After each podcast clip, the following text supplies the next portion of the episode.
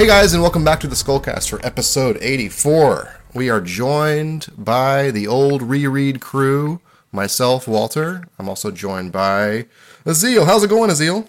Uh, it's going pretty great. Thank you very much. Good weather out east. Uh, yeah, yeah. Uh, I'm. I don't know. It's cloudy. I guess cloudy. And I'm also joined by Grail from California. Hello. Oh, also, it is cloudy and cold over here too. So interesting. Probably less cold than France, though. Probably less, but I mean, we're talking relatively speaking here. I, I don't have very thick skin. You know, I got that California hide. Oh, Can't take very nice. much. It's like 64 degrees out where I am right now, which is Ooh. zeal for you. That's like an inferno, I think. That's Yeah, like I'm, I have no tropical weather. idea what you know. Like, I don't speak uh, you weird shit degrees. you know, Sorry. I, I, 30 I'm talking something? Celsius. Celsius, man. Yeah. Well, thanks for joining us. We are here to continue our reread, and we have hit volume 21, which is a pretty important volume for the series.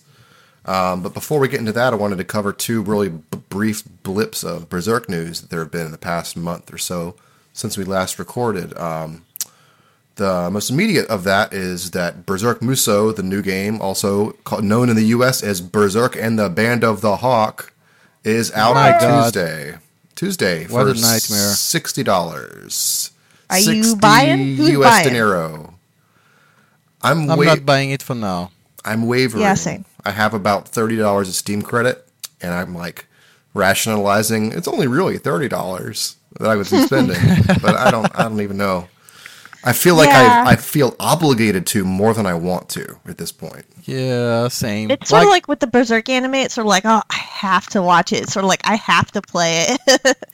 The thing is, if I had not already seen a lot of it from YouTube, people would, you know, posted import videos of a. I mean, the, the, basically the entire game was up on YouTube for a long time, like twelve hours worth, and it included a lot of the cinematic bits and like the story parts are just really embarrassing, like just stilted characters without much animation, just talking to each other, eh, like in a JRPG text overlay. It, it just looks boring as fuck, and, and the gameplay itself is quite monotonous. Uh, so I don't Has to be expected. really know why I'd be buying it other than I'm supporting the series. So uh, go out and go out and buy it. Support Berserk. Yeah. Yeah, what actually wondered is how much of this money actually goes. Like, did they, you know, did the studio pay a, license fee and then it just goes to the studio, or, you know, does a part of it, a percentage, goes to Hakusensha Miura? I actually, you know, wonder that. If I knew, that would factor into me buying it right away or not. But we never know that kind of stuff. We always have to guess at that kind of thing. Yeah, I know. Um, I mean, But it's it's the licensed property, so you you have to assume that a, a certain proportion, of course, will go towards the license holder, Hakusensha, and that maybe some of it goes to Miura. I don't know exactly how that works. Yeah, I'm not sure. Either way, I mean, I'm not really not quite interested in playing it, but I'll buy it either way. It is really weird to look on the, the Steam store and see the, the picture of Skull Knight on Steam. It's just very surreal for me. to Yeah, because you're you're used to Berserk content always being siloed and sort Yeah. of just like your own little thing, and then suddenly it's like mainstream. I can, I can I can remember a time doing Google image search of Skull Knight, and most of the images were from my site, and that was it across the internet. So it's just weird that that's a thing now. uh, the other bit of news is that the new season of the anime will be begin uh, sometime in April. There's not an exact date at this point. Um, April is all we know. Uh, I'm expecting to hear that the series itself will be resuming any week now in anticipation of that. You know, as many of us have discussed over the past few months, it would make some sense for them to time the resumption of the series with the new season, uh, just as a way to rah rah, you know, media blitz like they did last time. So, it, I mean, if we had heard, I don't know, I kind of expected sometime before now, but here we are, and we're you know a month and a half away from April. So, I mean, it prob- it's probably that. It's probably going to be that, guys. We're probably going to be seeing episode 348 sometime in April, I would guess.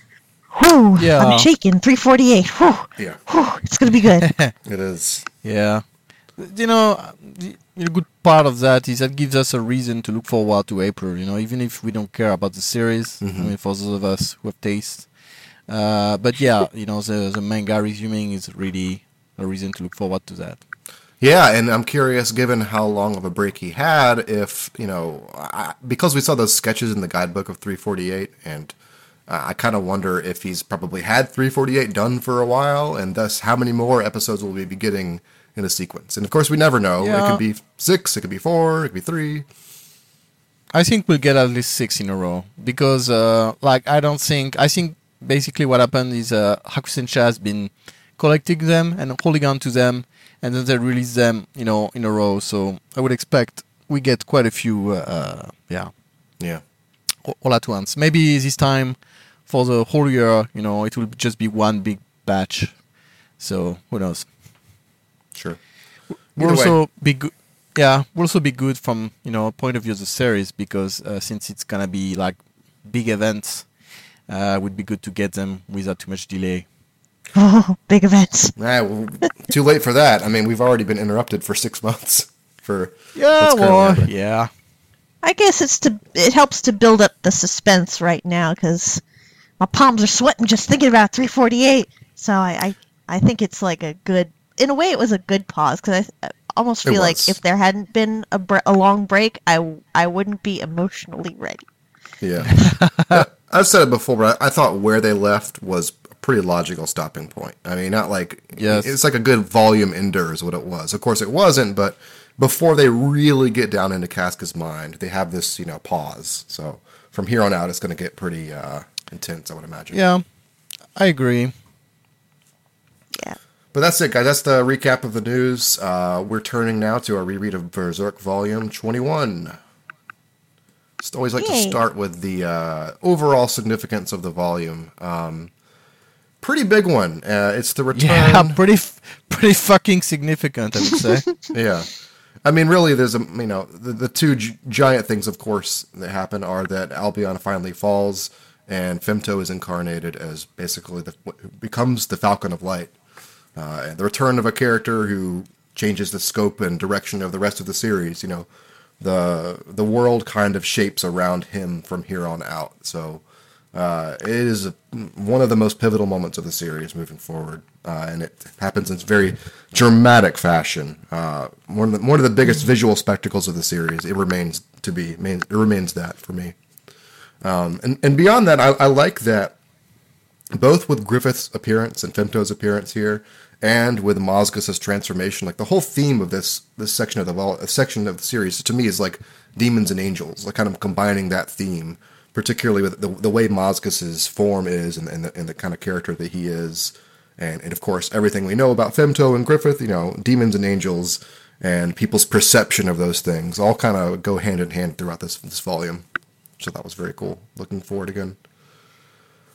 Uh, the cover, uh, you know, it, it never really stuck out to me very much how strange it is that there's an actual griffin in the background. You know, his arms are there and everything. It's not really a bird.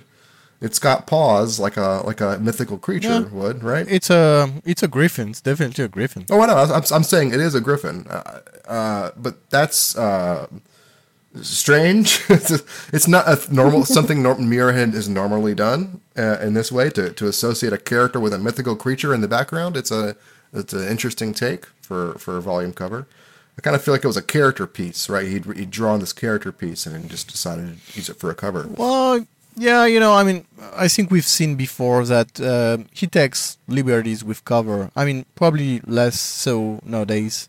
But uh, back in the day, you know, like there's a few where he really just he does whatever you know, whatever he wants. So I think like the same way if you look at Griffiths here, his armor and everything is very like uh, you know fantastic, you know, embellished. You know, his sword with the wings. So it's like kind of a mythical vision of the character, and um, I don't know. I like it. I think I, I don't think we, we're supposed to think about it too much. You know, Miura himself would probably say, "Well, you know, it's just cool, so just you know, I just did it because it looked cool." And um, but I think it also, as you know, if we were to derive some deeper meaning from it, it would be uh, what you mentioned earlier that uh, when Femto uh, in- incarnates into uh, a new Griffiths, you know, he receives that body of flesh and you know becomes flesh again in the form of Griffiths. The Griffiths that comes to Earth is not a mere human anymore. He's a bigger than life character, and the war revolves around him. And I think that's what this picture signifies. It's that Griffiths, you know, the new Griffiths, is not just a human anymore, but that kind of character that's just, you know, magical. hmm Supernatural. Yeah. Yeah. I feel like this this um this cover almost matches or is it like a companion to the cover of volume 18 because it kind of has that similar feel of Mm. Griffith kind of being this larger than life mythical figure. Yeah. Also, the, the feather imagery is there as well, of course. Yep. Yeah. Totally agree. Good point. Also, I also really like the the colors in this. I love the purples and the blues and the whites. It just looks. Uh, I've always liked the, the the tone of the overall cover. The green background is really nice too. I think it's. I think it's, Yeah, like, it's- provide contrast. The Unusual. acrylic looks nice. Yeah. Would love to see a bigger version of it without the you know the title all over it, as I always would love to see. Just you know, for, Like say in an art book. like in an art book. Yeah, that'd be nice. Yeah. Keep dreaming. We can hope. We can hope. Yep. Turning to the inside page, we have uh, the Beherit Apostle, uh, the egg of the New World, cracking like an eggshell. Uh, the tears in the face reminiscent of the eclipse in the Beherit there. Um, I don't have a lot to say here other than it's a very suspenseful image if you aren't certain what is to come.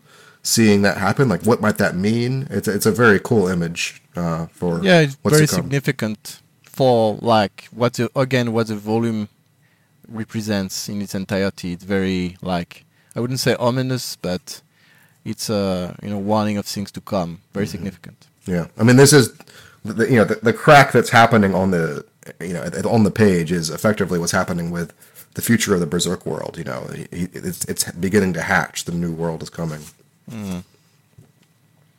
Continuing on, I'm taking the first section uh, called "Leaping Fish." The first image we see of Casca bound to the stake, uh, and the crowd surrounding her. You know, about to, about to throw on torches to the pyre.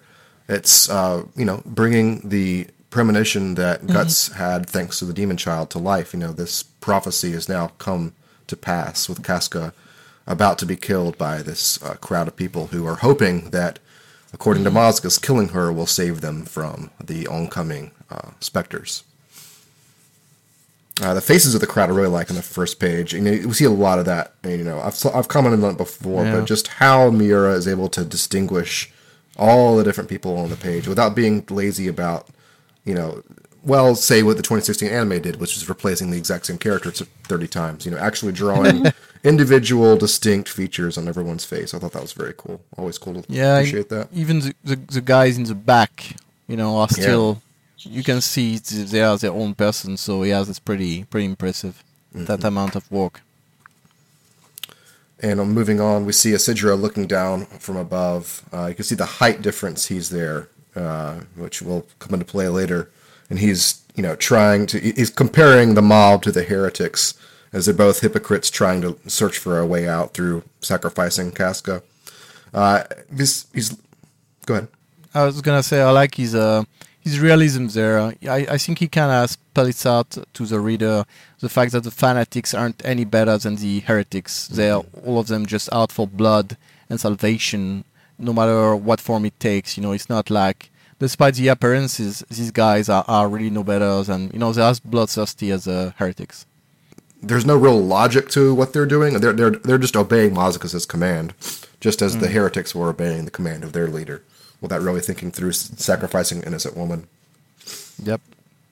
Uh, we see uh, Isidro is looking for a solution here, and it's funny the way that Miura framed it because you know we see what he'll eventually use up there in the top corner of the page, and at the bottom of the page you see that he spots it off the page, and then when we come back to him, he's looking for help. I just like the way that Miura kind of advanced the scene, you know, kind of in the periphery of the actual panels. Oh, that was neat. Yeah, and he cuts to what Puck notices, which is Jerome and Nina, uh, you know, and Right. Jerome's uh, ma- maneuvering to avoid being outed to Farnese that he's with the bad guys or whatever. I love Jerome's double speak. This is this is really the kind of humor that gets me. Just like you know, he the the bind that he presumes that he's in, like that he'll be caught with a heretic. He'll be known as a heretic sympathizer, when really Farnese and Serpico could not give less of a shit. You know, at this moment. Yeah, they are not the people that he you know knew before anymore. You mm-hmm. know, the Farnese now is not the imperious commander. You know, so it's just interesting and funny the way that he's trying to put on airs about pushing her on and making her continue, but uh, obviously it's not the case. It's necessary. Yep.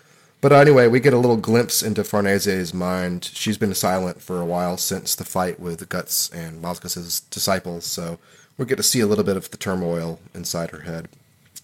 Anyway, Isidro calls for help because he needs help with his apparatus. Uh, that he's has a plan to rescue Casca, and Jerome continues the charade. Oh, I'll, I'll investigate this, Commander.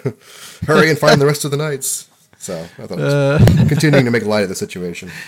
Uh, I like that neither Farnes or Serpico are fooled by this. Like you see their faces are like, Yeah. what the hell is he doing? it it actually kind of reminds me of Azan right now. Azan's pretending that he doesn't recognize them, you know, and they're just like, Are they, Yeah. is this for real? Anyway, we go back to Casca and we have a little bit of her perspective. The page goes black as she, her, the visions of the screaming horde in front of her kind of transmute or transform in her head to the apostles. And it's not just random apostle mouths. We also see that, you know, she's have as a vision of her comrades, the falcons, you know, Yeah. in their jaws. It's a real uh, visceral memory of the eclipse. And, you know, we've seen similar flashbacks for Casca in the past, but none, I think, exactly like this, where the, the, her, the people that are haunting her right now, they actually transform, you know, into these be- beings like this. It's not just a one to one black and white reality to flashback moment for her. It kind of, you know, morphs. And you see the, the clothes kind of like just shred from her body as she's totally transported mentally to that time. It's a little mm-hmm. different of a flashback. Yeah, well, it happens. Uh, you know, like in 23, also you get this kind of, uh, you know, like visual analogies. But yeah, it's uh, it's pretty unique. Uh, she is. Mozgus is telling them to make haste, uh, but we cut to Guts, and you see that Guts knows what's happening. He senses or he hears, knows that those torches are about to be thrown, and he's looking for a way out from where he is atop the tower, but he keeps getting cut off by the, the spectral things. Uh, so Yeah. there's a big wave of them coming towards him, and he tries to make his way there. But I really like how that you know sequence is constructed with like you see the specters closing the way, like you said, and then there's a panel of the torches flying. I think that all makes for a very breathless sequence, you know, with that kind of big walls that sprouts in front of guts. uh, You know, as the torches light the fire, it kind of gets you know your heart pumping. Yeah, and, and to a certain extent, it does zoom in on him too. It goes, you know, from from a distance to closer to the closest with the eye shot. So it's Yeah. making it more and more intense. Then we cut to this gorgeous few sequence of Casca uh, alone with the blackness surrounding her. The fire has begun on the the, the pyre, you know, and it's about to catch. She's her dress is about to catch flame. The smoke's rising, but Guts can't get there. Guts is not going to be anywhere close. And then she looks up, but Isidro is uh, about to tr- attempt to make a rescue with a very hastily rigged uh, apparatus. Yeah. I'm I'm not sure that he wouldn't rip him in half if this were really going to happen, but he Yeah. makes it. Uh, It, it's kind of a Spider-Man saving Mary Jane, or not? Oh no, it's not. Uh, Gwen, you know. Gwen Stacy, yeah, Yeah, when he tries to catch her and he breaks her neck or whatever. yeah, You know, I think uh, actually we should mention that this is really Isidro's uh, shining hour because basically he's the one here, you know, for all that talk of uh, jumping fish and everything, Isidro's the one that saves Casca. So, and, you know, there's a kind of, uh, you know, a pattern throughout this volume where Isidro will time and time again uh, save her and do everything he can while Guts is busy elsewhere or not able to do it. So, you know, props to the little guy for managing to actually be the one to make a difference here. yeah. It's one of those strange things where the, way Skull Knight lays it out is that you can't do both. You can't, you know, have your revenge and also rescue your woman. And it sets up the conflict that Guts is the absolute has to be the one to do either of them. And the Isidro is the one that ends up, you know, intervening, as you say. And it's interesting that Miura does that and, and never really draws attention to it, you know, because the Isidro is the one that truly disrupts this moment that was clearly meant to happen. Casca was meant to die here. But Yeah. bec- because of basically Guts' intervention, drawing Isidro into the mix here, and he's the one that, that you know ends up rescuing Casca.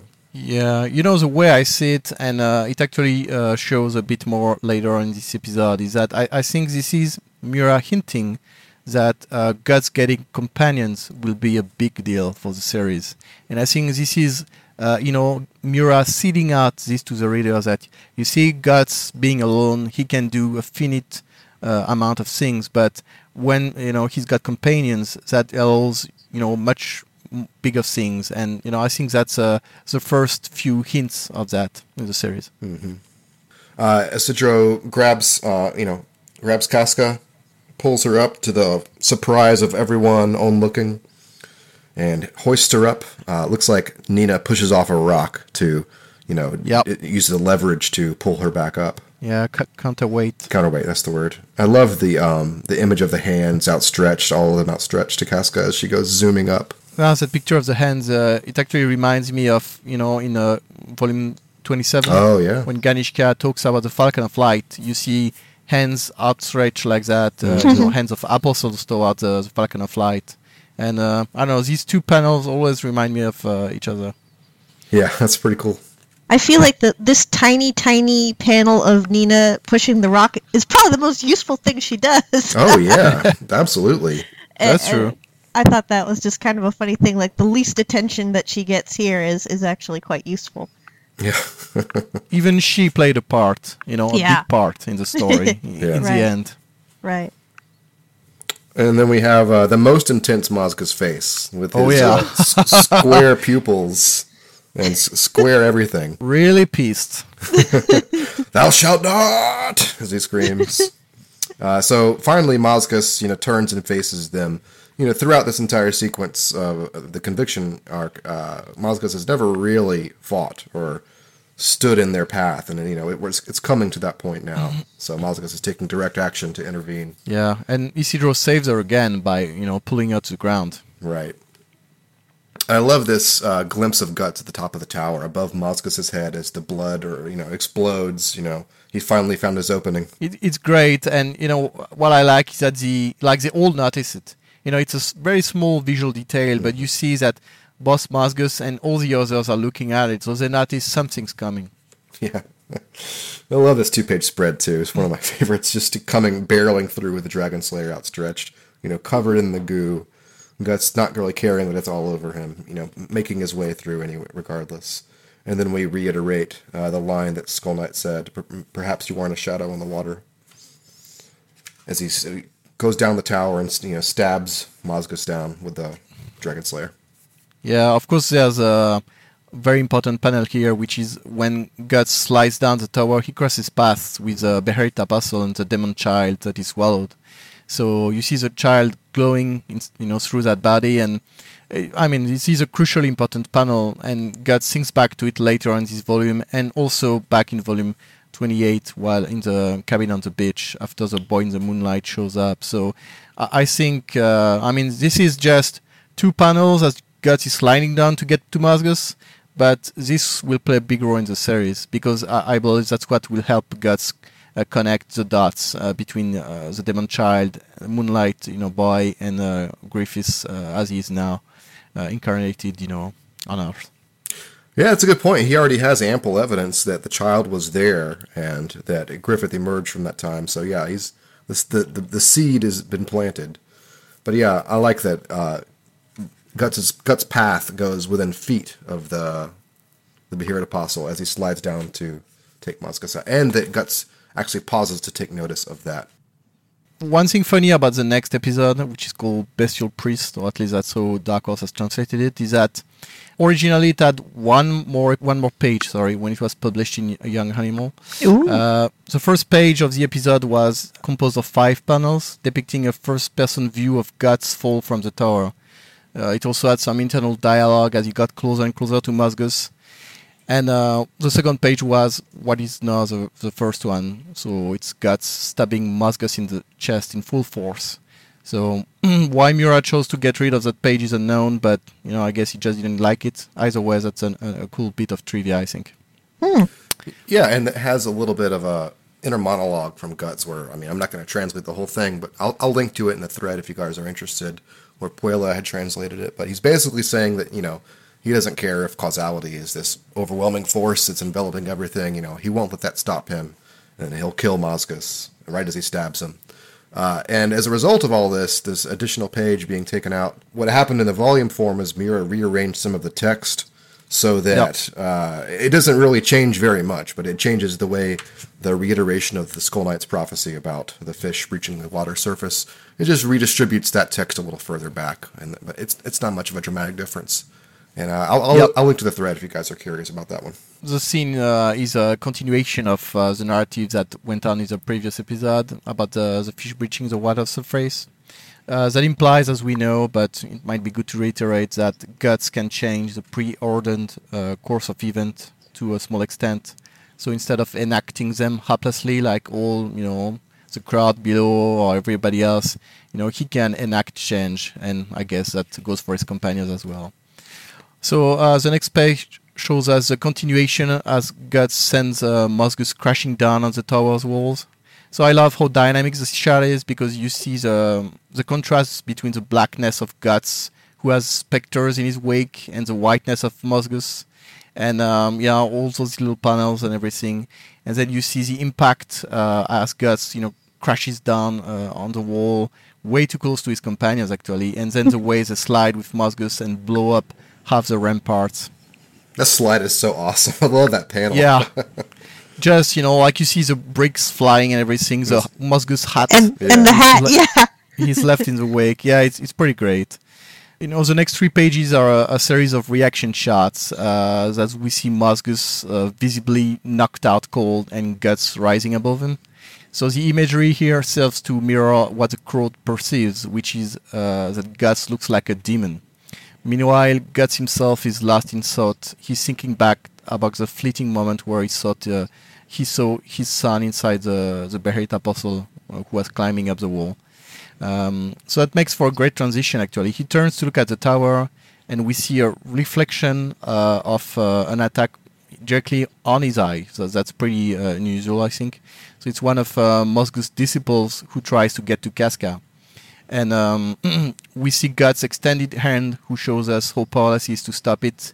And again, Isidro saves the day by uh, pulling her to safety. So that's like the third time now he saved her just in this volume.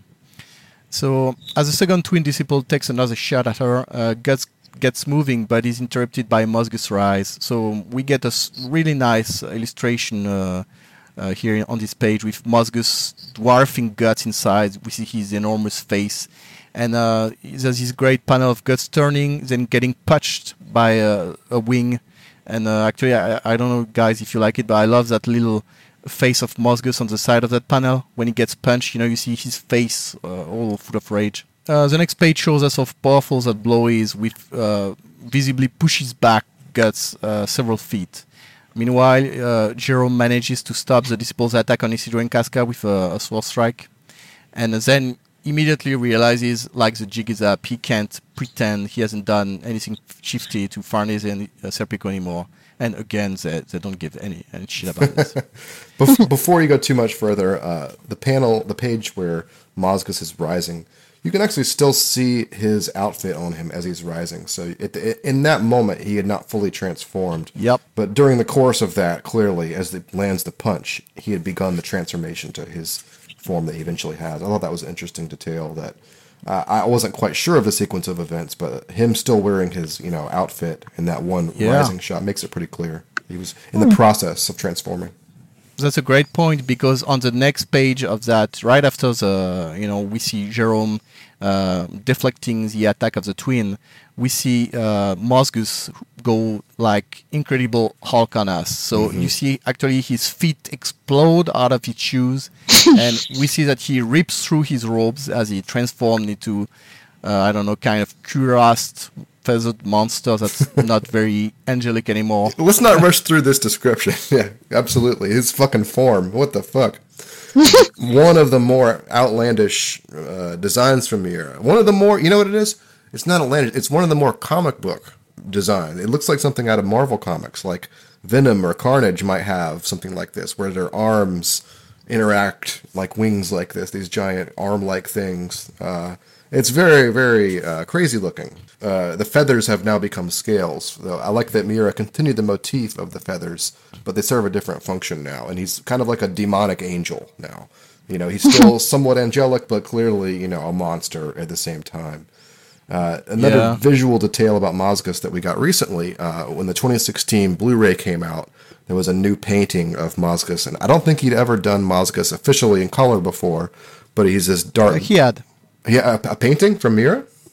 Yeah, yeah. You remember? Uh, it's when the trading cards uh, came out. Uh, it's volume four or five of the trading card game, uh, you know, by Konami, and um, you know he did uh, color paintings of all the main apostles um, in uh, you know Griffith's army, and he did Mozgus, he did Rosine, he did Guts, Casca. There's a bunch of them. I, I, I'm Okay. surprised you don't remember that one.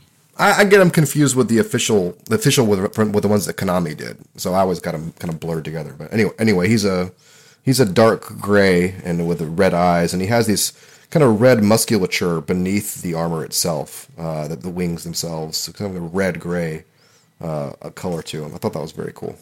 Yeah, I agree with everything you said, and I think one thing interesting is that he's also like his motif is it looks very simple, you know, like he's just you know he's this big guy who has his wings have become huge, uh, you know, like some kind of bigger arms almost, um, and yeah, he's very you know he's bold, he's got this you know feather, you know scale like feathers and everything, so it's a like you say, I agree, a, a more sim- a simplistic design, but uh, very cool at the same time. His look doesn't phase the crowd at all. They just keep cheering him on uh, as he spouts uh, holy see nonsense about, you know, uh, purity, whatever bullshit. Uh, and seeing him up close, who, uh, so Farnese does realize that he's a monster. So I, I like that. The fact the crowd seeing from below and they're, you know, kind of fanatics. They don't really care. But Farnese, she's, you know, she she's phased. You know, she's uh, she's upset by this. Um, and Mozgus also shows guts um, that his bo- holy book is what took the brunt of the hit and therefore protected him. So he goes on about this and blah blah blah. yeah, I mean that's pretty much what, what what's going on here. It's it just reinforces his misguided beliefs basically, and um, Guts' companions actually comment on that. They're like, you know, what the fuck is he talking about? Can I So uh, Can I interject for a moment just about Mozgus's character? Sure. Something I came across in the newly translated uh, guidebook interview. You know, Miura spends a good two paragraphs talking about his ideation behind Mozgus as a character, and I'm quoting here, and he says, uh, "Ideology comes first. People are less important. So Mozgus is an exaggeration of that idea." And he talks Yeah. about when he was designing the character design. He said, "When I when I tried creating a person that came out of this strict thinking, this low polygon face is kind of what I ended up with. I thought he's a square, and that made into a picture. He literally turned out to be a square. But um, the last thing I wanted to say was, you know, Mozgus is um, he's basically cannon fodder. He compares him to Mozgus, uh, Wyald, Adon. They're, they're all there to die in the end, like the villains of Hokuto no Ken. They're fun, impactful characters, and those characters are always destined to die the moment they go unruly. So yeah, he basically built Mozgus as this super zealot, you know, based on some of the uh, outlandish things you might have heard about Christianity and persecution and the witch trials and everything. Of course, all that's evident, but it's nice to hear him comment on that. Yeah, yeah, indeed. And uh, yeah, I think you know, in a way, when you look at uh, this whole little part of the story with uh, refugees, you know, I mean, it's uh, it evokes a lot of things. You know, refugees seeking shelter and food because you know uh, they've been you know thrown out of their homes by the war and everything, famine, plague, and you've got this guy who has power and who has a book that you know we can summarize uh, says that you should take care of the weak and stuff like that, but his uh, ideology is so twisted that he uses this to punish these people and basically torture them and stuff like that. So, yeah, like you say, I, I think he's really there's a central point of that whole arc of the st- you know story and just you know shows how ideology can easily be become corrupted and just you know evil when like you say you know you put it in before people he after all that he tells his disciples to uh, take care of uh, you know get rid of get rid of uh, Guts' companions and to seize Casca and realizing that his other disciples uh, are dead uh, tears of blood literally erupt from his eyes like waterfall which is a pretty cool image and uh, he starts immediately swinging at Guts So on the next page, we see Guts crouching to dodge the hit and s- swing his sword at Mozgus' head. But the problem is that it's so sick, he doesn't damage it at all. The guy's got an armor that really, you know, impregnable. Uh, meanwhile, Mozgus tears through the ramparts, which shows us that his strength is really, you know, gotten to a new level. So stones fall on the crowd below, but Mozgus obviously doesn't give a shit, which again shows us, you know, I mean, it's a, you know, comment on what we we just said. this this the the opening few hits here kind of set the, the tone for what's to come, and because generally guts if he can land a hit, like his strategy is if he can land a really solid hit, that's kind of how he moves forward. You know, that's usually Yep. he, he can deal a death blow quickly, and then he moves forward from there. But here he he gets a headshot, but it's not effective, so he immediately has to start thinking about how can I get through his defenses, how can I break through this weird, strange new opponent.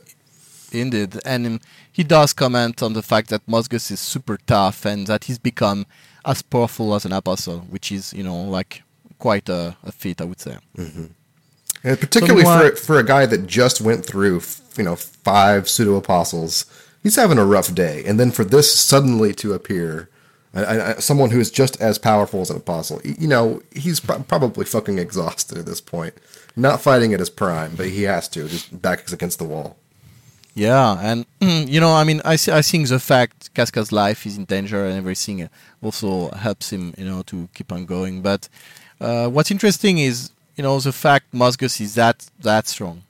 Uh, you know, compared to the others, like why is he so strong when he, the others, like the disciples, weren't that strong? Uh, the goat dude was strong, stronger than the disciples, but not nearly as strong as Mozgus. So yeah, it's uh, you know, like how do these guys how does their power you know get you know to the level it, it does and i think that's the part where the human spirit you know like each of their determinations their will probably plays a part you know in making like in Mozgus' case uh, his faith you know is so strong that that probably is, his will is so strong that's what you know makes him that much harder to beat Yeah, I mean the guy that you know supplicated himself on the ground, you know, his face first, over and over, you know, thousands of times. Makes sense Yeah. to have strong will and capable of doing a second transformation. But it is a unprecedented, a, a pseudo apostle with two transformations. You know, his first being that he sprouted wings that could shoot flame, and, and now he has this totally new form. You know, we've never seen anything like that before from a pseudo apostle, unless you count Well- Zondark's multiple transformations, like weird amorphous things. yeah, I was about to to talk about Zondark. I think you know, I think there's really there aren't any like solid rules for that. You know, when you go from Rosine's uh, you know little elves to yeah Zondark to for example the Mandragora, that kind of stuff. Uh, I think Miura just like each apostle can do pseudo apostles. I mean, those who can create pseudo apostles do it in their own way with their own rules. So Yeah, that's true. I guess Miura just has it fit whatever he needs for that particular moment. yeah, I guess and from a narrative perspective. But yeah, it's fun to think about too. Like, what are the what are the underlying rules behind There- this? There does seem to be Yep. some sort of rule set here. It's just that it, it makes some sense for Mozgus to defy that in this moment, and, and for his will to you know carry him through an under transformation because he obviously was not done fighting. Uh, but yeah, I guess there's a bunch- number of factors there. You know, the narrative also plays a huge role in it, of course. Yeah, sure. And I think the fact, like the again, the Berit apostle, like if any apostle could create pseudo apostle and them having power that was really exceptional, uh, it would have to be him. You know, I mean, he's shaped like a Beherit. You know, so Right. you know, yeah, it, it just it just makes sense to me. So anyway, moving on. Uh, the twins fall from the sky with their saw in hand to attack Jerome, Nina, Isidro, and Casca, and Guts turns around uh, when he feels that, but Mozgus seizes that chance to attack him with his uh, opened wings this time, uh, each feather acting like a big stone fist. So the episode ends on uh, a panel uh, of that, you know, Guts being dwarfed by Mozgus and about to get pummeled by a dozen fists. Ooh. All right. So that takes us to Bestial Priest Part 2, uh, where at the start of this episode we've pulled back um, to the battle beyond the tower where Azan and his men are continuing to fight the possessed refugees.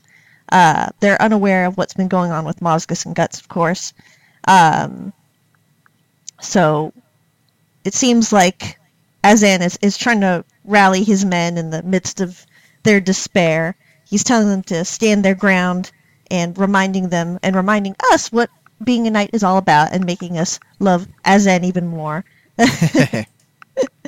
So yeah, he's pretty like throughout this whole ordeal, he's pretty stalwart in the face of, of adversity. Like he he really shows what you know. He's the exemplary knight. You know, he never fears. He sacri- he's willing to sacrifice himself to save citizens.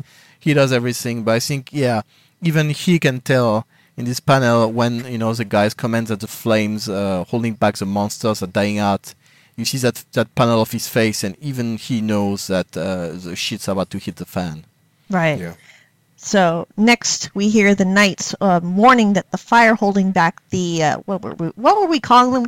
I was thinking of them as ghost blobs, but I forgot what we were officially calling them in the last podcast. I said mega specters, but really, I mean, you can call them anything you want. Well, mega specters, ghost blobs, they're they're coming back because the fire holding them back is dying out. Uh, so we cut to a close up of Azan rightfully making an oh shit face, uh, Yeah. waiting to see what's going to happen next. So that was kind of a, a neat little aside to just give the greater context of what's going on outside of the, the fight because the Mozgus Guts fight is heating up uh, as on the next page we get a spread of Mozgus hitting Guts with the God Thousand Fist Cannon. And um, Yeah, he has named attacks.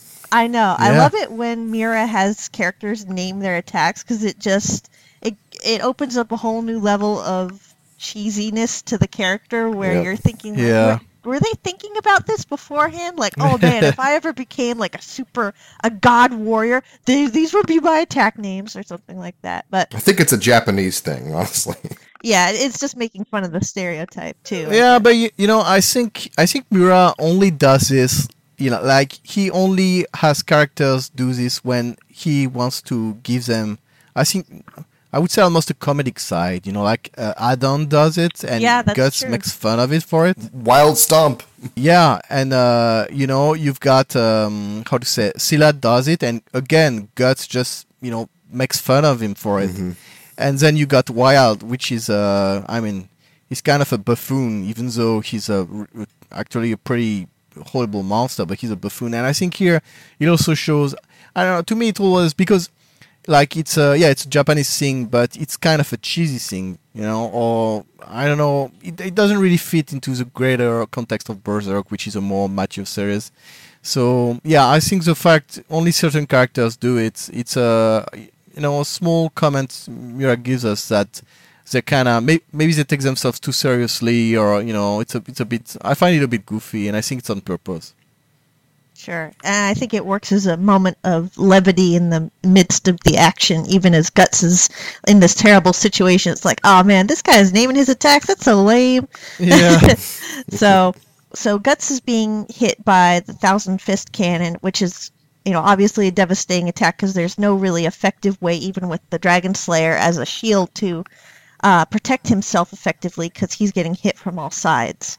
Uh, in the meanwhile, we got the next panel, which is the, the twins with their saws closing in on the group with Jerome and Casca, Nina and Isidro, and um, it's it looks like they're they're closing in. And in the next panel, it, it's kind of compounding the action, just like it was earlier, uh, Yep. with the way the panels are set up, so that you know immediately we get another shot of Mozgus, who's obviously based on what we've seen before, we know he's charging up his God's breath, and uh, you know, based on the past attack, Guts is, uh, you know, bleeding heavily. He's obviously kind of out of it. He he's trying to regroup, but is, you know, getting hit far too many times in a short period of time to be able to counterattack or even defend himself effectively right now, or so it seems. Uh, so the next. The next page, we get hit with the God breath, and you see the, you see what looks, you know, pretty devastating. Guts' silhouette is just engulfed in fire, and um, for those reading the first time, might be a little scared because they don't know what's going to happen to Guts. And then the the crowd below is uh, getting pretty riled up watching this happen. And then we get another uh, close up of Mozgus's mouth spewing fire, and then the twins, as they're watch. Uh, I guess as they're distracted by what they're currently doing, which is you know closing in on the group, and then they But see behind them. th- Oh. this panel shows that both Mozgus and the twins are noticing something. You know, you see the little stars that shows that something's going on. They notice like something. They, we don't know what, but next page shows what Yes. you're going to tell us. Yes. So I- I'm not sure if I'm reading this correctly, but it looks like they're getting hit by the god's breath. Is that right? Yeah, Mhm, because yeah. Guts has actually Guts he's used a. Dragon Slayer to deflect the flow of fire. Right, he used uh, right, right. Dragon Slayer like a shield, and so he sent that fire breath or whatever you know to these guys. So he stopped their attacks by deflecting the fire breath. Oh, that's a good point. Because I wasn't sure if just like Mozgus got d- got too excited and just you know shot too much fire out, but that makes more sense if it was. deflected yeah, you, ac- you actually can see two pages later, but I'll let Yes. you keep going.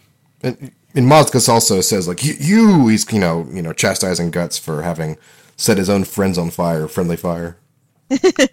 Yeah, so uh, you can see that the twins, their masks have gotten singed off, which is, you know, one of those moments where you're just like, oh, well, I'm glad I found that out. Uh, It's not quite as disturbing as uh, Muscle Baby Man, but uh, it's definitely up there with the, the little wings sprouting out of their heads, the little growths. But yeah, so in the next panel, Mozgus is looking over at Guts going, you.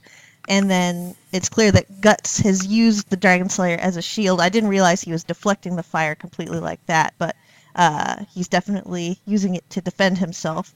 And in the next panel, on the next page, this lovely panel where he somehow is able to use his mechanical arm by itself to lift the Dragon Slayer right up into Mozgus's mouth, which I thought was great. It's like, whoa, he must have been balancing that pretty carefully. Um, so Gut says he'll stop his mouth that he'll never preach another stupid sermon, uh, and speculates that if he's if he's so hard on the outside, uh, he might try to uh, hit him on the inside to see if that works Through the mouth. through the mouth. Uh, so he is in the next panel shoving the Dragon Slayer right up into his mouth. It looks like he's just able to get the tip in, but the, the force of the impact completely throws uh, Mozgus back with the force of the of the hit. yeah, And, uh, but Mozgus is uh, he's clever, so he bites the blade, and that that stops it from going through his uh through his neck, I guess. Yeah, so those teeth, those big square teeth are doing some work right now. So even as Guts is, you know, pushing him back and he's hit he's actually physically going through a wall, uh, it seems like he's able to um, withstand the, the force of the Dragon Slayer. So Guts is, is wondering if he's been able to uh, kill Mozgus through this attack, but we see that, like you said, Mozgus bit down and has a funny little little piece of dialogue where you can't completely understand what he's saying because his uh, the sword is in his mouth. But he says you can't smash the armor that God has bestowed him with, and so he's actually gaining on guts. He he turns things around, so he's got the Dragon Slayer in his mouth, and he's biting down so hard that guts isn't physically able to uh, take it Pull it out. back- he's not able it to out, yeah. dislodge it. Yeah. So w- it's completely turned things around for a moment here, and it looks like he's about to. Uh, it looks like Mozgus is about to pummel the Dragon Slayer in an attempt to smash it, which is actually how I eat graham crackers. You know, you get it in your mouth and then you knock it down. so You uh, use both your fists, you entwine your fingers, and you smash Yeah. down. yeah, I don't know what kind of graham crackers you got on the East Coast, but we got the, Yeah. them organic graham crackers. They're real tough Oh yeah. anyway. so he's trying to break the sword into pieces. But as we know, Guts has got quite a few tricks up his sleeve, and this is turns out to be a nice little strategy where he busts out his throwing knife and uh, hits Mozgus in the eye just as he's about to try and uh, smash his sword. So That's really So- just in time. Yeah, the timing of that was so cool. Just in Yeah. the nick of time. Yeah, it's so So- close, and you see that the fist, uh, you know, Mozgus actually smashes down the ground. You know, so it's uh, really, you know, I, you know, I, w- I think he would have managed to damage the Dragon Slayer with Oh, for sure. I think so that kind of force. Yeah. So after Guts uses his throwing knife, Mozgus, uh, I guess he's able to dislodge the sword afterwards because Mozgus is covering his face, and his wing wing fist type things are smashing around the ramparts kind of blindly uh, in a panic uh, as um, you know he knocks around stones on the ramparts and kind of just blindly trying to hit guts away, I guess, like a fly or something. so uh, on the next page, we get a shot of the rest of the group kind of pulled back from the fight. Um, Jerome is is commenting, I guess, that uh, they don't even have time to notice us because they're so into the fight. Um, though Isidro reminds him that uh, Guts is handling the. I thought the comment "lizard priest" was kind of an interesting way to think about Mozgus, I guess, because of the scales. Um, so Isidro is planning to deal with the other with the twins somehow in the meantime. And of course, we got to get our Nina commentary in the meantime, who is, you know, thinking, oh man, I, I got to get out of here. How do I get out of here? Which is typical for Nina, I feel like. The And LSD thinking- background. Yeah, yeah. Well, that's appropriate, I guess. So she is, I guess, looking for a way out, and in, in again in true Nina fashion, by by trying to help herself, just really ends up screwing her, screwing herself, screwing herself over, I guess. Um, let's see. So she thinks that the way is blocked, however, when she's trying to run away because she sees Farnese and Serpico looking on. These guys, by not doing anything, are actually scaring the hell out of people. It seems like her and Jerome, they're like convinced that they're in trouble. Uh, but yeah, just as Nina's thinking that, the, you can see there's a great panel here with the saw, like the two saws that were above them are suddenly right around Nina's neck, like it looks like they're just about to come down on her. And she's like, "What's going on?" Huh? She's totally clueless. And of course, there are the twins on the other side. They've closed in on her because she separated herself from the crowd. Uh, but in a blind panic, she she trips off of the ramparts and falls down just as the saws come down. Uh, the otherwise would have decapitated her, but instead she ends up falling into a very conveniently placed shed. Uh, and Mr. Magoo. yeah, she Mr. McGee herself right off the ramparts and down there, which is actually, when you think about it, pretty pretty big fall. It's at least a story. And Uh-huh. uh, oh yeah, it's pretty far. yeah, so I guess the group was like, well, there goes Nina, and uh, Puck Puck uh, I guess assuages everyone's fears that she might be dead by saying he can sense her presence. So it's like, okay, Nina's out of the way. We don't have to worry Yeah. about Nina for once. so uh, they're still trying to find a way to defeat the twins. Uh, Puck uh, s- volunteers himself to help out. And Jerome and Isidro have a very funny reaction where They are Isidro not has, convinced. yes, a little skeptical. I do love this rendition of uh, Isidro though. His head is like perfect. It's like a perfect basketball shape. Uh-huh. His giant head and his little nostrils poking out. It's a kind of a unique way of drawing him. Not a style we see very often uh, from Miura. No, it's it's a little different from what we usually see. I really liked it, and yeah, Jerome's not convinced either. So Puck is Puck is a little embarrassed, I guess. He's like, I'm not doing it now. I'm not doing it now. So Isidro's like, wait, I, I'll. At, at this point, I'd even take help from a cat, which I thought was a cute line. So he he he'll take whatever Puck can give him.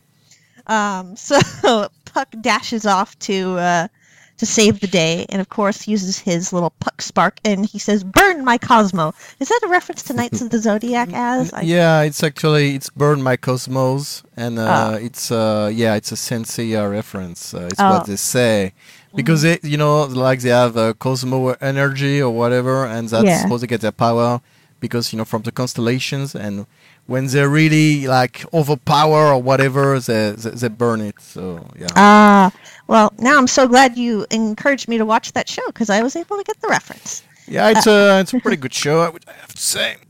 Pretty excellent anime opening too. Oh yeah. Oh yeah, yeah, sure. Yeah, the opening is great.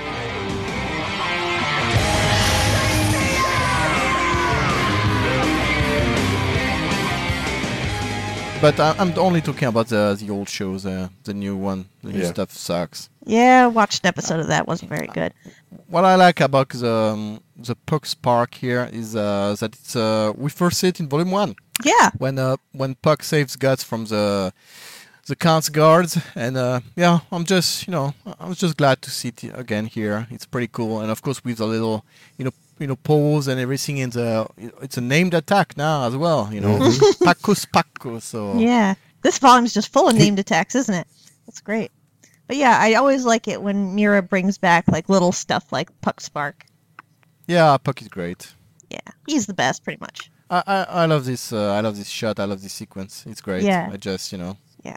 So uh, we can see that the twins are temporarily blinded with one eye each, and Isidro busts out his uh, his little stones and is able to put both of their eyes out between the two of them. And so the twins are, are blinded temporarily, and we see a little a little uh, shot of a smug looking puck on the corner, very proud of himself for making things happen. So uh, with the direct hits on the twins, the twins just kind of nosedive straight into the ramparts by accident, and uh, basically it looks like they smash their heads in and, and uh, are unconscious. So we we uh, switch back to the Mozgus and Guts fight, but I guess Mozgus is is shocked and dismayed to see what has just happened, and uh, Guts is kind of like, "Whoa, you guys did that!"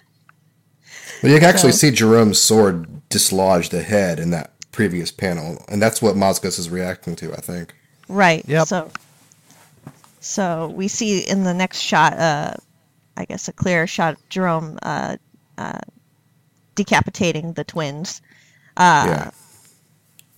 And uh, Jerome just congratulates the, the little guys for doing such a great job, and, and in the meantime, Mozgus is is upset, terribly upset that his final disciples have been uh, offed, and uh, he's like, "What is with you people?" I love that. I guess, uh, so so frustrated that these guys are obstructing his holy duties. I like that Jerome compares the dangerousness of the twins to Isidro, who clearly is pretty dangerous himself. He's like, they were too dangerous to be left in one piece. That's why I had to slice their heads off. And he looks over at Isidro, you know, I could say the same for you, you know. It's, that was a pretty funny exchange. They're basically respecting each other's abilities, you know, instead of just begrudging Yeah. allies. Well, that was cool. I was just gonna say it's really a glorious volume for Isidro fans. You know, getting lots of action in there. Sorry, what were you gonna say? I was just going to say, yeah, Mozgus just can't fathom why these people are fighting so hard against him and he believes his way is right. He's trying, he thinks he's trying to, you know, protect everyone here. And here they are kicking and screaming along the way and from his perspective. Yeah, exactly. Wow. He just can't understand it. I don't think his perspective matters at all. So you know, no, of course not. But that's why he's yelling. yeah, yeah. very So- angry man. Angry man. So Guts is also angry, and he's eh, obviously getting pretty frustrated over the situation. And you see him gritting his teeth in this panel, um, and says, "If you want to light a fire for God so bad, why not use your own head as tribute?" And then on the next page, we get a lovely. This is really another iconic panel with Guts and Casca, where he says, "I won't let you touch that woman ever again." And this got me thinking last night while I was writing my notes was thinking about how Miura draws Casca's face in in these situations in these last couple of volumes where obviously Casca's got kind of a blank expression. But uh, as a as a fan of of these two as a reader it's kind of hard not to at least like try and read into her expression and see see what's going on you know if the lights are on back there somewhere thinking about what her expression is like. But it, it must be interesting for Miura to try and draw Casca's face in these situations mm-hmm. to be kind of blank, but also have, I don't know, some kind Yeah. of Th- that it has some meaning to the reader. yeah, I think it's more important that she's watching Guts at this moment than mm. her actual expression because I don't think he's going to try to convey anything through her expression because she's not, you know, really herself. But Sure. the fact that she's bearing witness to everything, I think that's what's more important and that what ul- ultimately will matter to the Casca we eventually come to know. That, you know, she saw Guts do all these things and that's somewhere still in her head somewhere. that's true. Yeah, and I think uh, the next episode, you know, to come Yeah. out uh, in April, will uh, dwell on that. I mean, we've seen from the preview, uh, uh, we've got that you know she is aware, or at least was aware to some extent of what was going on in the in the world. Yeah. So I think all these moments where she was not there, but she saw things and she was aware of things happening. Uh, yeah, I think this is this will matter in the end. You know, like when uh, everything is uh, weighed down against you know uh, each other in your head. uh, I think this will matter. She she remember at that time. Yeah. What's also cool about this exchange with Guts and Casca is that Guts has had a few quips with Mozgus until now, but now he's actually taking it very, very seriously. I won't let you touch that woman ever again. He's not joking anymore. He's really serious. I, I like the contrast between all the bullshit from Mozgus and you know even the little quips and stuff. But yeah, when you get to that, it's like you know dead serious. And uh, you know I I think again that contrast, like the fact we've got all these things, the named attacks, uh, Mozgus you know raging about everything, and then you know when we cut to this. Uh, it reinforces the contrast. You know, it reinforces that Guts is, you know, really, really dead serious about this, and uh, Right. that's pretty nice. Yeah, it's also a very heroic looking moment for Guts because you got his capes uh, flying in the background too. Of course, he's saving the princess. It's a good look. He's got the windswept hair and everything's very nice. So, but uh, yeah, on the next page we get another spread. This time of, of the the mega specters, and uh, I like the panel the the way that the panels are set up here because you've got the skeletons just lying, and then something's picking them up, and like, oh no, it's it's the it's the ghost blobs. And they're bleeding from their eyeballs too. Like everybody's bleeding from their eyeballs in this volume. It feels like. and they're horrible. Yeah, they're Yeah, all being they're- swept up. Yeah, and it's another. There's so many great shots of these things actually when you think about it over the past couple of volumes. Yeah, the Just- designs are pretty cool. Really reminded of uh, Conrad's Volume 34 appearance with the skeletons sweeping up in the big swell, Yeah, uh, Yeah. just like they are here. Yeah, also they're by rats with Conrad, but yeah, it's Yeah. the same kind of uh, imagery. I agree. And these, yeah, I, I just I, f- I find the design very like they're just you know fucking ugly monsters, but when you actually look at them, they all got these unique designs. Like they all resemble each other, but each of them is unique, and you can tell Miura spent some time, you know, uh, drawing them, and uh, I think like despite how ugly they are, it's uh, it's pretty uh, well made and you know very very nicely drawn stuff. We come back to the crowd who has noticed that the mega specters have begun to move again or begun to swell again on the periphery outside the tower. You know, they've been uh, held off by Mozgus's flame, I think, until now, and they proceeded, but now they're coming back in full force, and so the crowd is basically calling on Mozgus to finish the fight. So they believe the result of the fight will save them, basically, so they're cheering him on, and, the, the voices of the crowd are rising to where Guts and Mozgus are squaring off. And I love this two page spread, you know, just to head on, both of them, full force. Guts, Dragon Slayer overhead, and Mozgus's fists overhead. Uh, all the details there. Nothing's being blurred out, really. Guts gets a headshot on Mozgus, but again, still no good.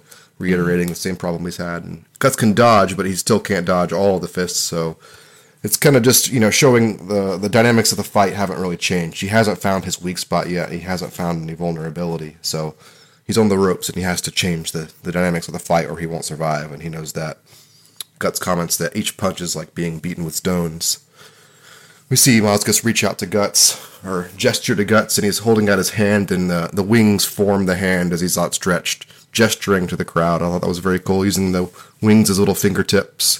And Yep. he's saying, "Can you not hear the, the crowd calling for all in one voice for salvation, uh, awaiting God's time of victory?" And you know this this whole notion of the crowd's desire all being you know moved into a focal point uh, their reson- their desi- desire is resonating through the crowd is actually something that comes across later in this volume as the incarnation ceremony begins. It actually is it's what opens the path to the incarnation process. I think uh, as we get further in, we'll see how that works out. Yeah, it's part But, of um, it at least. Yeah, I mean, obviously there's external forces at work, but it seems that all those voices calling out is what ultimately opens that pathway.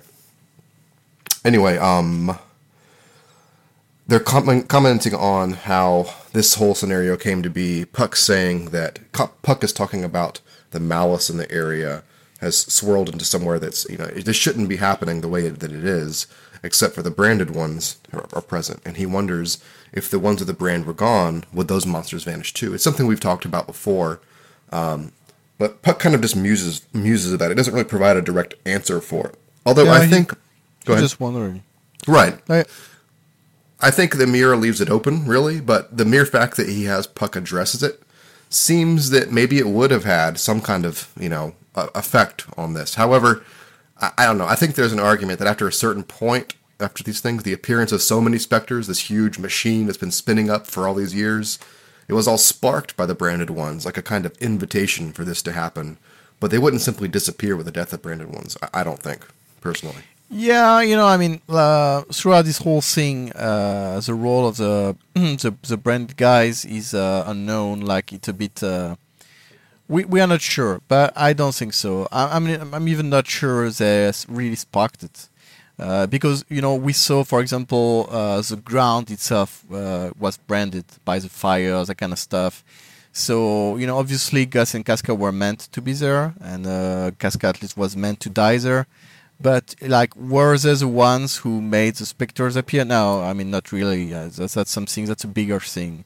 And as we see throughout the rest of the series, uh, when Guts and Casca travel together, uh, there's never that kind of stuff. There's just there's more specters than usual who got us to fight, but uh, there's nothing ever on that magnitude again. So it's a clear sign that it's just, you know, they're not the ones who caused this. They, and they might, I don't, I don't think they amplified it all that much either. So it's just a misguided perception from the crowd and Mozgus. But uh, yeah, even if they were killed, uh, these guys would still die. I don't. I think there's still an argument that they did spark it. They were the igniting factor here. All this was pent up for years and years and years and years. I, I, that much I get. And in that sense, Guts and Casca did not contribute to the existing malice of the area. But when Casca's in the Iron Maiden, you know, her presence is what draws those uh, specters out. And also, when you're in the uh, the Heretic's Den, that swarm of specters that comes from the plumes of smoke, that's also a result of Casca's presence there, and that Yeah, spills sure. out and possesses those people. Yeah, sure, but you know, I'm not sure. Like we see these giant masses who gather all around the tower. You know, I I, I agree that Casca uh, sparked it. For example, in the tower, in that room, she sparked that big mass. Uh, you know, and that kind of you know turned into some kind of catastrophic thing. But I'm not sure. I'm not sure they were um, how to say more than that. You know what I mean? Mm, yeah, it's hard, and particularly the ones that grew, for example, from where Skull Knight and Luca were, uh, and the layer Yeah. of the Beheaded Apostle. Yeah. I, I, I can't see how that would have been connected to Casca's presence. Yeah, you know? Indeed. So, yeah, that's exactly what I'm saying. Is that, Yeah. for example, in the torture chamber, clearly Casca's presence, and in the heretics den, her presence, uh, you know, uh, is a spark that makes these manifest. So it plays a part Right. definitely. But like, I mean, it's, it's kind of obvious, but the event is like itself is bigger than that, and all these that come from the outside, giant ones who you know swallow the crowd. Uh, yeah, we don't really know where they're coming from. Right. And, and it, this is all just kind of inside baseball talk because it really doesn't matter. I mean, this the event has happened. It is happening this way. How it, whether it didn't happen or wouldn't happen another way, I mean, it, it doesn't really matter. It's like, what if Judeau didn't die in the eclipse? Like, well, he, he did. So Well, I Uh, mean, what we can say, though, for sure, is that uh, Guts and Casca were meant to be there because this is a reenaction of the uh, eclipse, and so Right. like the branded ones, even though the crowd itself, we see that brand on the floor, uh, on the ground, which represents that the Beherit Apostles' ward itself, his ward, uh, is being you know sacrificed and destroyed. But uh, yeah, even so, they're they're meant to be there. So it's just Right. part of that global thing. And you know this whole notion of whether or not Casca's death would end the whole onslaught. You know, Guts kind of just puts his puts his foot in the mouth of that in this following page here as he rises up. I love that page of that silhouette of Guts rising up. Yeah. Always love that page. As he's saying that tens of thousands of people shouldn't cling to one woman. He's basically his his rebuke of the weak-minded sheep of the people. You know, all they do is pray. They shouldn't cast their hopes on the death of one mm. woman. So you know, it's just a typical guts thing. You know, he's ask, he's he's preferring to be self-reliant and don't you know trust the obscure. This is all the, the ethos of who guts is. Yeah. And as Mozgus, you know, his he rebukes guts. You know, saying uh, prayer and devotion, all all that is the essence of faith. Blah blah blah. to more Mozgus talk. Yeah. More caps lock. You know, you can imagine his Twitter account. You know, you can already see it in your head what it would be. Um, and you know, in that moment when Mozgus is rushing guts, he gets a he gets a, a glimpse of a, a meaty crevice below his his neck there. Uh, Yeah, as- as it's it actually veins. the weakness he's been waiting for. He's been searching for. Yeah. I also love absolutely love that the weakness itself is the scripture. The scripture is the weakness. You know, the scripture that he took into his body, you know, as, kind of a symbolic thing. And that's what ultimately formed his weakness. I thought that was very great, symbolic of it. Well, yeah, it's also I think because uh, while it shielded him from death, God still pierced through at the time. You know, it was, a, it was a first hit, and so while the armor grew around it, it didn't grow at that spot, and that's why yeah he's uh, he's weakened there. So Guts takes a few hits here, some really ser- serious hits to his face, to his, his uh, head, skull.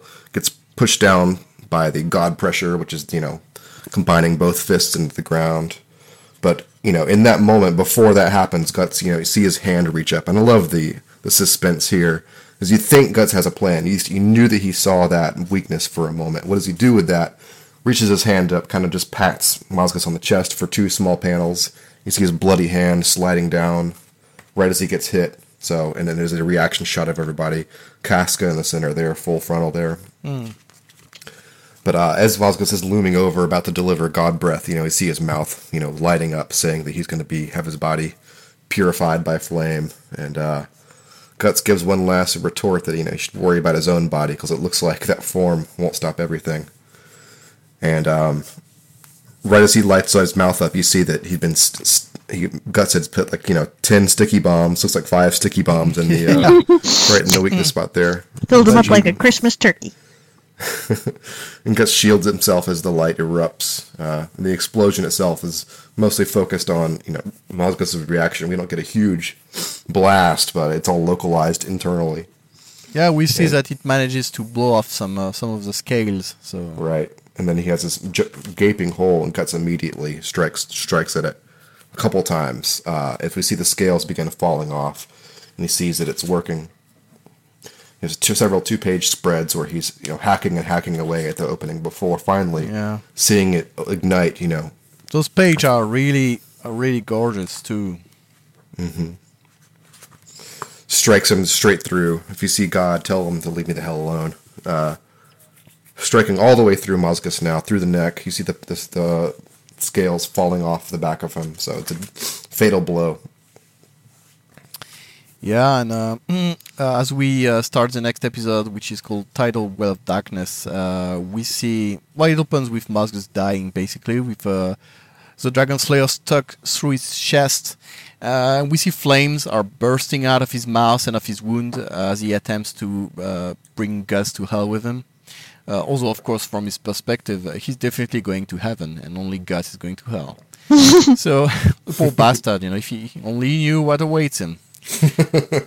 so anyway, he grabs Guts with his uh, prehensile uh, feathers and tries to incinerate him. But uh, Guts, uh, having better things to do, uh, pivots on himself and uses the Dragon Slayer as a kind of catapult to uh, throw Mozgus down the tower. So we get some really gorgeous shots uh, out of this sequence, especially the the double page of Mozgus as he gets thrown down. I think it's a really nice page. Yeah, the the size of the crowd in the background there it really gives a sense of scale to all the events that are happening and are about to happen too. Yeah. So um, Mozgus Fall is shown from the crowd's perspective, uh, with Farnese looking shocked as he sees it from above. Uh, so we get another great full page shot as the feathers explode out of uh, Mozgus when he touches the ground. And then we see a double page that shows us the aghast looks uh, on the crowd as the feathers rain down on them. So it's like time has stopped as they take you know stock of the situation. They're all paralyzed. Uh, you know, The- we. Yeah, go ahead. The nature the nature of the scales changed in the course of his falling. Yeah. You know, before they were that armor type, and as he's as he's dying, and they're transmuting again into the feathers that he had before. Yeah, he also immediately reverse. Right. Um, we can also see that his body is lit with uh, small flames, so he's got this uh, fire still on him. And um, the spell is broken by woman's scream that we see on the bottom of the page. Then on the next double page, we see why. Uh, the gigantic masses of specters are moving in on the people and devouring them mercilessly. So uh, again, uh, uh, as I was saying earlier, I think here Miura did some really magnificent work on their designs, uh, the designs of the, those big specters. They're each very distinct, but they all also evoke some misshapen faces. Uh, the imagery also very strongly evokes the eclipse to me, which is very fitting. Uh, like so, like the apostles devouring the the Band of the Falcon, uh, we see these uh, specters devour uh, Mozgus uh, supporters, the crowd. Um, so the next couple of pages is uh, just further depiction of this horror. We see the faces of victims up close. We see the specters massively absorbing them, and uh, then we see the the horrible death as they dissolve inside the malevolent spirits. Uh, we also see the panic as they try to outrun each other, grabbing each other's faces and hairs to get in front. Uh, the rush towards the perceived safety of the tower. Um, finally, one- we get. This yeah. one really cool detail. One of the you see a close up of one of the specter's uh, eyes, and the pupil is a swirl of the specter's faces. Oh, that Yep. was very cool. And like the the intersection point of all the specters is where the pupil would be. I also thought that was very clever. Yeah, I agree. Very, very nice. Um, so yeah, we get one more double page with a very stylized look uh, for the people, where it, it's depicted to me as if their fear is shining through them. You know, that kind of very white thing, uh, and the horrible, you know, look on their faces. Uh, we also see the inexorable advance of the specters who just absorb everyone. So those against the walls of the tower are pleading desperately for Isidro and the rest to just kill Casca because they're still convinced that it would somehow uh, save them. But the cries are rapidly silenced as the spectre swallows them all, which leaves uh, the group speechless above. Um, we then see that Casca is panicked because the evil she feels in her brain and in the air uh, brings the eclipse to her mind. Uh, Puck notices that he can feel it and he tries to comfort her, but she waves him away. But then Guts forcefully brings her to him and appeases her, uh, even though she struggles a bit at first. So this makes for another iconic shot of the three of them, you know, Puck, Casca, and Guts, with the specters in the backdrop. Very, very nice scene that's often uh, quoted and colored and that kind of stuff. And the episode More than- end- yeah, Go ahead. I was gonna say more than comforting her. He's he's finally able to embrace her after all this time apart. You know, everything that has stood in their way since the very beginning of this whole sequence. He's finally able to stand next to her and, and embrace her. It's Yeah. a very bittersweet moment. Yeah, and it's again it shows. I mean, it's it's what he couldn't do during the eclipse. You know, he couldn't be there for her, but this time he's there, Right. and that's to me like that's where he made a difference. You know, the leaping fish and everything. That's that's the difference. And so the episode ends on uh, one of the most uh, ominous panels in the series to me. A glowing egg surrounded by fog in the palm of the hand formed by the broken tower, with spectral representations of the god hand on top of each finger except the index. So it's clearly, uh, you know, a call to what's coming, and it's very, very foreboding. Hmm. And so we're on to the next episode, which is Tidal Wave of Darkness, Part 2. And uh, yeah, we were just talking about that very iconic uh, embrace between Guts and Casca in the last episode. I feel like this is also one of those, this is one of those um, pages where you're like, oh, why doesn't this get more attention? I feel like this is a really great page because you've got the Mega Spectres absorbing um, all the refugees that we just saw. And it's just like so grotesque and their their forms seem to be um, kind of melding on top of each other and their texture of the texture of the mega spectre seems different now because they've absorbed or they're in the process of absorbing Yeah. so many bodies it's They're like more slimy. yeah they're more fleshy almost it's very Yeah. it's like a gooey the texture Yeah. feels very different so It's gross.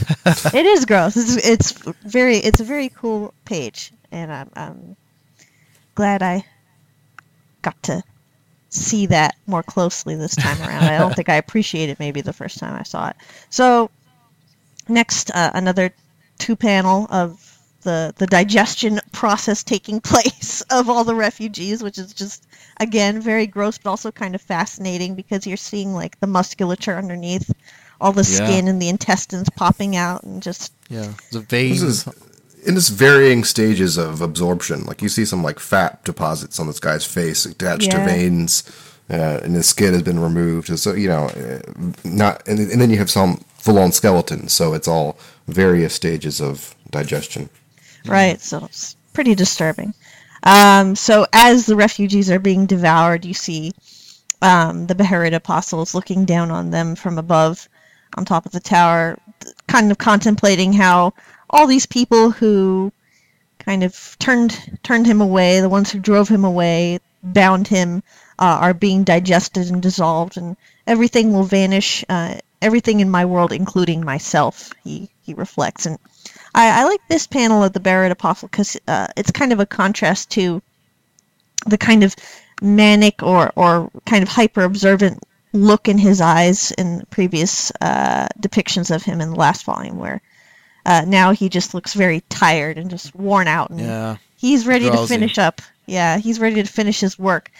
And so he says to himself, "Can or he says to the to the demon child inside as it's transforming to the much less misshapen looking human fetus, uh, asking him if he can hear the roaring lullaby of death." And um, Yeah, I think that uh, that panel of the baby, you know, like uh, the the child transforming into a, a baby, a normal baby, is a, you know, also very very big thing because at this point, like you're a new reader, you're like, what's going what's going on, you know? A- Again, like I know from what uh, you know uh, readers back then, you know, people who didn't have the English volumes who just had some kind of bribes of Japanese text and a few pictures were very clueless at what what was going on. So it's very you know I I can think only at this at this point we actually knew what was happening. I, I remember pretty. Yeah, yeah, yeah. It was before the incarnation ceremony. It was before uh, volume twenty. We weren't exactly sure, and then a translation of volume eighteen landed that explicitly said what would happen with Femto being Uh-huh. incarnated and all that. That's when we knew. Hmm. So uh, yeah, I remember reading this on episode by episode, and it was pretty clear what's going to happen. But Okay. You're right. You're right that that panel is super important, and particularly in, in conjunction with the previous panels of the Beheaded Apostle, it makes it in undeniable that the, the demon child had trans- physically transformed into Griffith's vessel, mm. which is something I still see debated today, like pretty regularly. People saying, "Oh no, no, the Beheaded the, the demon child's something totally different, and Griffith's body something different." Like what? What the fuck? I see that all the yeah. time. I Yeah. mean, it's it's like, pretty obvious. How badly do you need it spelled out to you? Yeah. oh well, well, it'll become clearer sooner sooner or later for people. But yeah. So on the next page, we uh, kind of cut out to the remaining refugees in front of the tower. Um, they're panicking, trying to get in inside the tower now, uh, trying to take refuge from the mega specters. Uh, as they're kind of uh, crowding in, though, they, they see that there's more mega specters on the inside of the tower, kind of spilling out like a big bloody putty. And so they realize that the front part of the tower is no good they they decide to go around back, and so we're back to Azan, who is still fighting off, uh, I guess, the refu- the possessed refugees with the rest of the Hicks. Um, one of his men mentions that uh, refugees are surging into the tower. There's no other escape route. Um, so Azan realizes they have no choice but to withdraw um, and to guard the people's retreat. Um, one of the other men mentions that the monsters are inside the tower, but uh, Azan just entreats them to, to keep fighting and to keep going and get as many people inside the gate as you can. And this leads to a, a disturbing moment where one of his men uh, points out that something's happening at the gate. And the gate is actually coming down on the refugees that are still outside the tower. And somehow the group of refugees that were inside the tower decided to uh, decided to uh, close the gate on everybody else and protect themselves, which really kind of cements the the whole idea that these guys, you know, they're they're not worth feeling sorry for. Yeah, they're Yeah, just a, peop- they're they're just as crappy as, as the heretics, if not worse. Actually, I Very really cool. like that that that page you see of them, the the accused, you know, the guilty Yeah. party on the other end of that fence the gate. Yeah. Yeah. The looks Looking on on. their faces. Yeah. I mean, it conveys so much stuff, you know, like that kind. The fact the eyes are blacked out like that, and you know Yeah. their faces are you know emotionless like that. Just it just says it all, you know. Yeah, it's one of these moments in the manga where it's just like people acting sick, and and you can imagine all the emotions that they're trying to justify to themselves. Of, oh, we had to save ourselves. Oh, these guys were just going to slow us down. We had to close off the the other guys. When in reality, it's just you know every man for himself. You can't Yeah. justify it. And so, as I really, who's I really love that. I love really love that Miura did this. Like he focused in on this chaotic scene, right? He didn't mm-hmm. just have this, you know, bird's eye view of the crowds trying to survive on the ground below when they were clearly doomed. He actually went down to the ground floor and showed this this kind of scene where mm-hmm. you know, they're trying to save themselves at the cost of everyone else around them. You know, it actually has this like this moral dilemma that's happening here, and Azan's there to witness it all. I just thought that really cool that Miura bothered to do that. Yeah. Yeah. And yeah, I he's agree. ki- I feel like a very big part of this arc actually has been kind of exploring that crowd mentality and how when people are, are backed up into a corner, what are they willing to do and what what kind of atrocities are they willing to withstand or commit themselves in order to survive or do what they think will allow them to survive. Yeah, So- definitely. that's one thing I thought was very interesting. And uh, Azan, who's looking on, is is you know this is so totally beyond his philosophy in life that he is just you know beyond shocked. And the the refugees the refugees looking behind them, and Azan, and it, it's a shot uh, at the next panel of kind of the the mega specters closing in on Azan and his men, and all Azan can think about is like, what have they done? Not again. And just, You know what So- I like is that this seems to hint at what uh, pushed him to uh, join the Holy See in the first place. Like you can tell, this is a guy. Like he's he's got this code of honor that is just he's not even related to the Holy See. It's his personal code of honor, you know, because he's a knight and stuff. And like this reveals something which we haven't been told before, but now we can assume is that he joined the Holy See uh, in his late years because he had seen things on the battlefield that scarred him, you know, mentally and morally, emotionally, and to see this happen again, you know, uh, yeah, it's it's a you know throwback to that time. So we will probably never uh, be told what it was, but you know, it's it's that's very interesting that in just like these few panels, this reveals a lot about Azan and his past and his life and his philosophy of life. Yeah, I think that's a great point, and also it's it's a good point to bring up that you know Azan's not a naive guy. He's been around the block. You know, he's seen war. He's withstood a lot in his life. I think we can infer that, and um, it, I think it says a lot about his character that he's still willing to uh, adhere to this kind of uh, code of chivalry because he feels like it's going to make the world better.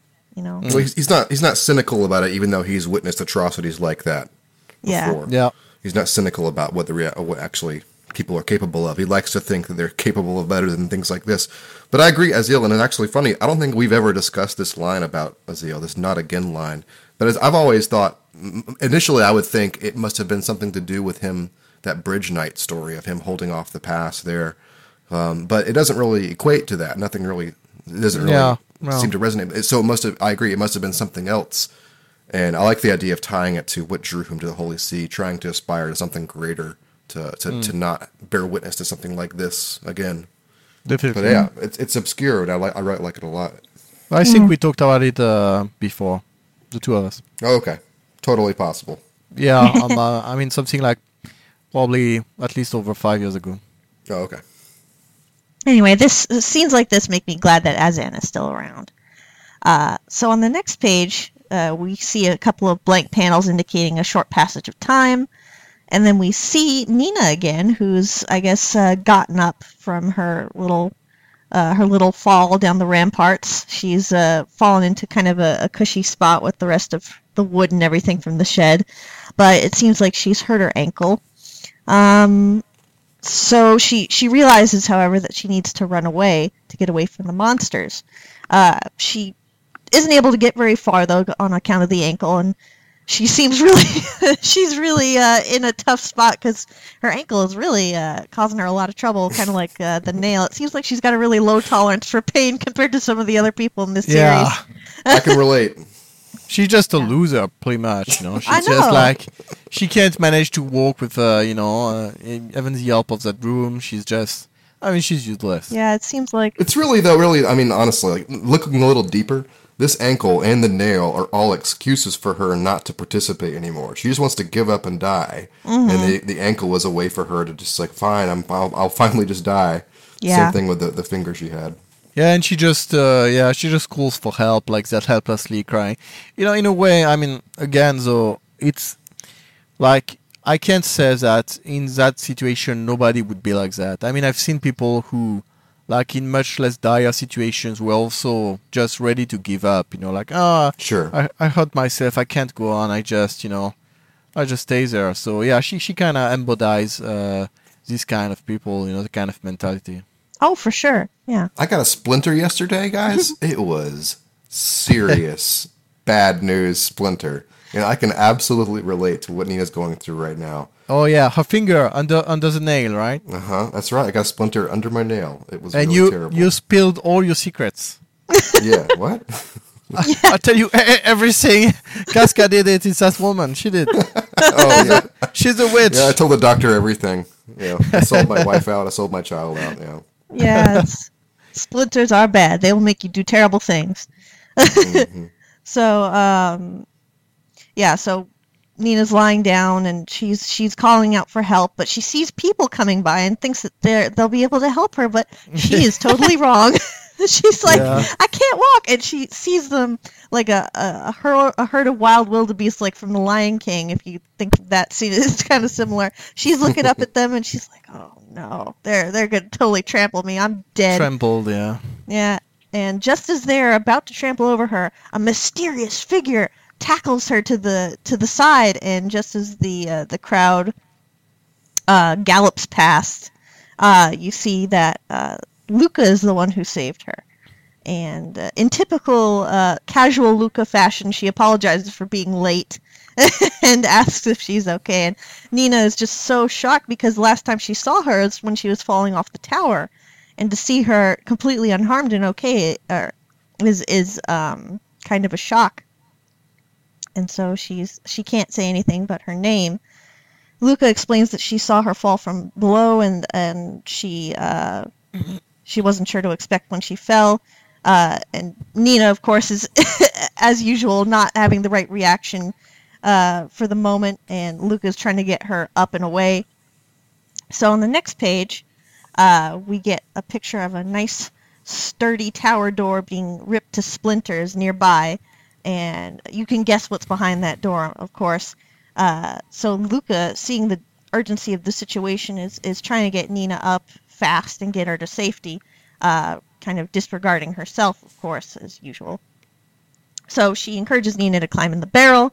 Uh, Nina is is being a wet blanket and trying to get her to come into the barrel with her. She she says she doesn't want to be left alone, and uh, Luca takes this as another opportunity to bop Nina on the head, or you know, uh, and and explains that obviously the two people can't fit in the barrel, and who's going to close the barrel afterwards, and uh, kind of compliments her in a weird way for being such a devout coward, and and encourages her to to for this particular moment, if you continue to be a coward, you might just end up surviving this thing. So, you know, shut your eyes, you know, um, be as quiet as you can, and you might just get out of this alive, which is kind of a, a, a sweet moment because it's like, wow, Nina's finally going to have her chance to shine by being a total wuss. The thing is, there's a there's a barrel right over there too. There's two barrels. She could have gotten Luca could have gotten in that, but she ends up in a, In a a different well. solution. Yeah. Yeah, but it's because she couldn't close her own barrel, as she says. Oh, sorry. You right. see that she uses a rock to kind of smash the inside, the top of the barrel in, so it's completely uh, Yeah, hermetic. to. Yeah. Got it. So, uh, in the next page, we see Luca is uh, looking beyond. This is a. I, I just really like this page because it, it shows just how alone Luca suddenly is. Like, even though the crowd just came out and ran away, she's now just completely alone. And the the look on her face, I think, is very telling as for what's going on in her mind. She's just, uh, you know, thinking, now I got to take care of myself. What am I going to do? And yeah, uh, better better run fast. yeah, time to get out. Uh, so Nina inside the barrel uh, is wondering what's happening to Luca, and it's very. I'm not. I'm not sure she's actually wondering what's happening to Luca. She's just wishing Luca was there to Oh. hold her hold her in her arms. You know, she's just like, oh, Luca, Luca, mommy, that's- mommy. that is pretty appropriate. That is very much in the style of Nina. I, I should have read it that way for sure. I know I'm, I'm late. I'm late in coming to this, but I just really like Luca's character design. Like the her face, it's a very unique, distinct look. That kind of like long handsome featured face. I really think it's really cool. Yeah, I thought it was Just sticks interesting out. that that Miura uh, kind of. I guess just the way he's drawing people now, he kind of changed her look a little bit. It's a little more fox-like now. Yeah. Yeah, she's a bit sense. yeah foxy. I think the eyes mostly. Yeah, so he did change it up a Uh. little bit, but I, I do like this Luca. I think she looks pretty cool. So back on the ramparts now, the the group is united. The Mozgus is out of the picture. The disciples are dead. Um, so right now, their next course of action is to figure out what to do about the Mega Specters. Survive. Yes. So uh, Isidro observes that they've broken the the Mega Specters have broken through the gate, and that with that much force behind them, they'll be able to climb up to the ramparts. Uh, they're wondering what to do, and Serpico notices uh, that fire seems to hold back the specters, and points to Mozgus's body, which has fallen over the ramparts, of course, but is still kind of smoldering flames. And there's a small circle of refugees gathered around him praying, and uh, obviously it's not for the reason that they think, but they're being protected by his corpse. Bonfire lit. Yes. Uh, and What Pretty- a dumb reference. and uh, pretty. pr- Oh yeah, that's a that's a Dark Souls reference. Sorry, I didn't realize that. I was like, what is It's he talking about? but um, so Puck, I think, mentions that Mozgus is is more useful dead than alive, which I thought was a funny line, which is very Yeah. true. Uh, Farnese is of course looking on and having a lot of reflective moments, and uh, and what's really like a huge moment for her. Guts lays down a bunch of wood in front of everyone and says, "Whoever wants to die, whoever doesn't want to die, pick him up." And Fuck yes. Fucking Terminator 2. Come with me if you want to live. yeah. Badass shit. It's actually a very similar moment, and uh, we get a great reaction shot of the whole group from uh, from Isidro, who's like gung ho, and he's like, "Come on, let's do it." And Jerome is just like, a, a, a- he's a little more cynical. He's like, "Aren't you guys cheerful?" Uh, Serpico, who realizes, well, I guess we don't have a choice, even though I hate fire. And then Farnese, who's front and center, kind of having her her moment of Sweating. yeah, sweating it up, having her moment of, yeah. So, um, next page, Jerome suggests that maybe they get inside the tower, but uh, Guts quickly um, kind of turns down that idea, saying that uh, the sun will be up soon. It doesn't make sense to go inside. We want to be outside when the sun comes up, so that when the specters disappear, we won't be threatened by them anymore. And uh, just to stay out here where they're a little more exposed which would be otherwise counterintuitive, but this is this Guts knows what he's doing, so that's how they're going to survive. And in the midst of their conversation, Farnese is is observing Guts and kind of taking in the whole situation, and is just kind of shocked by uh, how in this in the midst of this hopelessness, Guts continues to go forward and is trying to find trying to find ways to survive as if it were a matter of course that of course they're going to survive and um, is And also, know, he has he has practical solutions for how to survive versus the people on the ground who are just scrambling and making the worst possible decisions. He's able to keep a level head, think about exactly what needs to be done, and has the knowledge about how to survive because he knows specters. So she's like, this um, this magnificent man. How is he able to do this? yeah, and Yeah. It's, it's like it's finally making sense to her. Like this is this is how my life should be almost, and she's uh, reassured. So on the next page, we get into Guts's head as he's thinking about the situation and thinking about how he'd been wandering the night for so long, but forgot that this is a world in which the upon which the sun does rise. And in that panel, he's looking at Puck and Casca, realizing Yeah. that you know these are these are the people who he should be focusing on, and not on his revenge necessarily. And Yeah, 'cause What? Berserk's just so dark and bloody and gory, and Berserk's just about death, guys. Puck is lame, guys. I like that Puck pulls out his secret weapon here. Yeah, he's Oh, ready yeah. to He's ready. ready. to take some take some specters down. Uh, Unseal a secret sword. Yes. And so I guess the episode ends with, with Guts feeling hopeful for the possibility of getting out of this situation and having uh, a new shot at his, um, you know, time with Casca, and that uh, a way out is cut open, and Yeah. that it, the episode ends with um, the group um, facing off with a, a blob of Mega Spectres who've um, gotten onto the ramparts. So Only gets crazier from here, guys. Spoilers. be prepared. well, that's going to do it for this portion of our reread. We'll be back in a month to discuss the ending of Volume 21. And I, I, I believe possibly uh, the next time after that will be a new episode. That will be great. Um, crossing my fingers that that's the case. Uh, so look forward to that and that.